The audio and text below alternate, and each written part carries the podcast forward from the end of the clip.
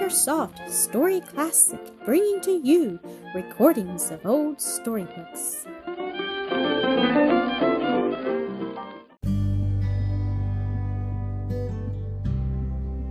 Mildred's Married Life, Episode 2. Dr. Landreth had an errand downtown. Mildred stood at the window looking after him with loving, admiring eyes. He turned at the gate to lift his hat and kiss his hand to her with a bow and smile, then sped on his way, she watching until his manly form had disappeared in the distance and the gathering darkness for evening was closing in. But even now she did not turn from the window, but still stood there, gazing into vacancy, her thoughts full of the strange revelation and surprising gift he had made to her within the last hour.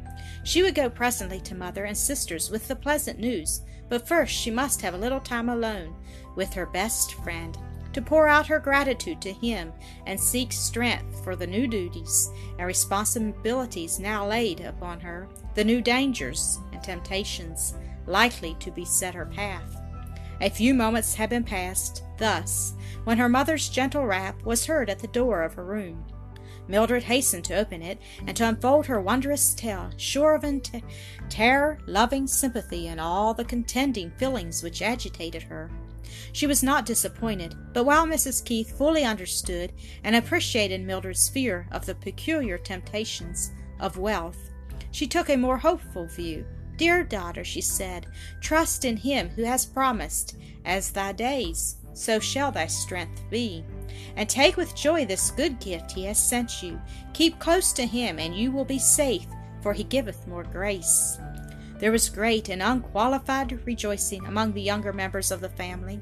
When they learned the news, they were so glad that hard times were over for dear Milly, who had always been so helpful and kind to everybody and so thoroughly did they believe in her goodness that they had no fear for her such as she felt for herself.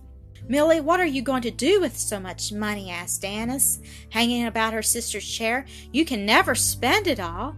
Spend it? cried Don contemptuously. Only silly people think money was made just to spend. Wise ones save it up for time of need. The truly wise don't hoard all they have, Don, remarked Ada gravely. No, of course they must live, and they'll pay their way honestly if they are the right sort of folks. And if they are that, said Mildred with a sweet, bright smile irradiating her features, they will feel that the money God gives them is not wholly their own to save and to spend. Oh, no, to be sure. And what a nice big tenth you'll have to give now, Milly, exclaimed Annis. I wish you'd find some work for me to do and pay me for it, so that I'd have more money to give to missions. I'll pay you ten cents for every hour you spend at the piano in faithful practice, was Mildred's answer, as she playfully drew her little pet sister to a seat upon her knee. Oh, Milly, will you really? cried the child, clapping her hands in delight. But that will be twenty cents a day when I practice two hours, and I mean to every day but Sunday. And I make Fan the same offer. Mildred said, catching a half wistful, half eager glance from the great gray eyes of that quiet, demure little maiden. The gray eyes sparkled and danced, their owner saying, Oh, Milly, thank you ever so much. I'll be sure to earn twenty or thirty cents every day. Forty or fifty cents a day for you to pay, Milly, Anna said in some anxiety. Don't be concerned, little sister. My purse can stand even so grievous a drain as that, returned Mildred happily. Mildred, said Ada, sighing slightly, I can hardly help envying you the blessing of having so much money to do good with. Perhaps your turn will come. At your age, I had no more prospect of it than you have now, Mildred said, gently putting Annis aside and rising to leave the room, for she heard her husband's step in the hall, and it was her wont to hasten to meet him with a welcoming smile.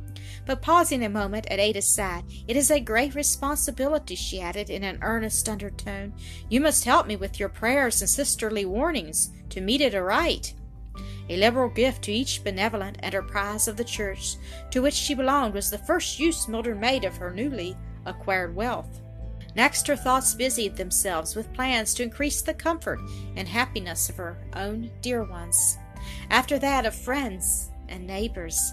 There were some of those who might not be approached as objects of charity, yet whose means were so small as to afford them little beyond the bare necessities of life.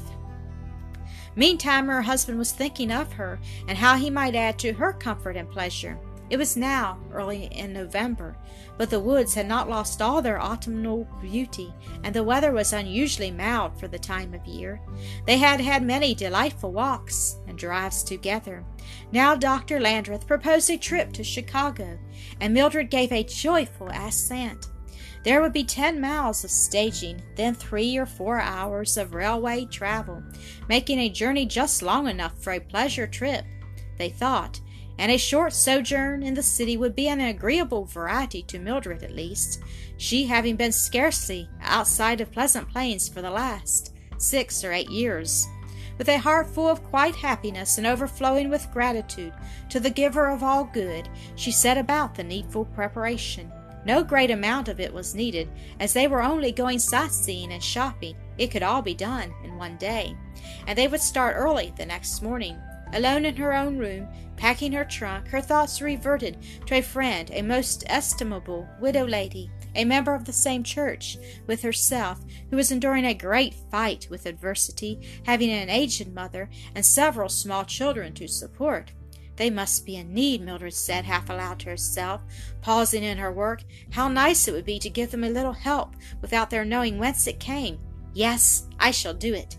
She rose from her kneeling posture beside her trunk, went to her writing desk, enclosed a ten dollar bill in a blank sheet of paper, and that in an envelope, which she sealed and directed to Mrs. Mary Selby, the lady in question. She wrote the address in a disguised hand, and following Rupert to the outer door that evening as he was starting downtown after tea, asked him to drop that note into the post office for her as he passed.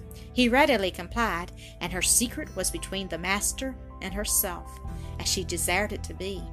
The little jaunt was an entire success, and the happy bride and groom returned from it loaded with presents for the dear ones at home.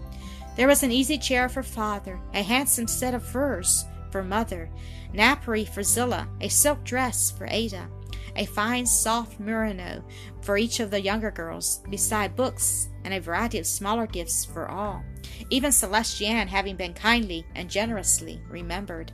It was a glad homecoming, a merry, happy time to all the family, and Mildred was younger, prettier, happier in appearance and manner than they had seen her for years. Thank you for listening to another episode of Acresoft Story Classic.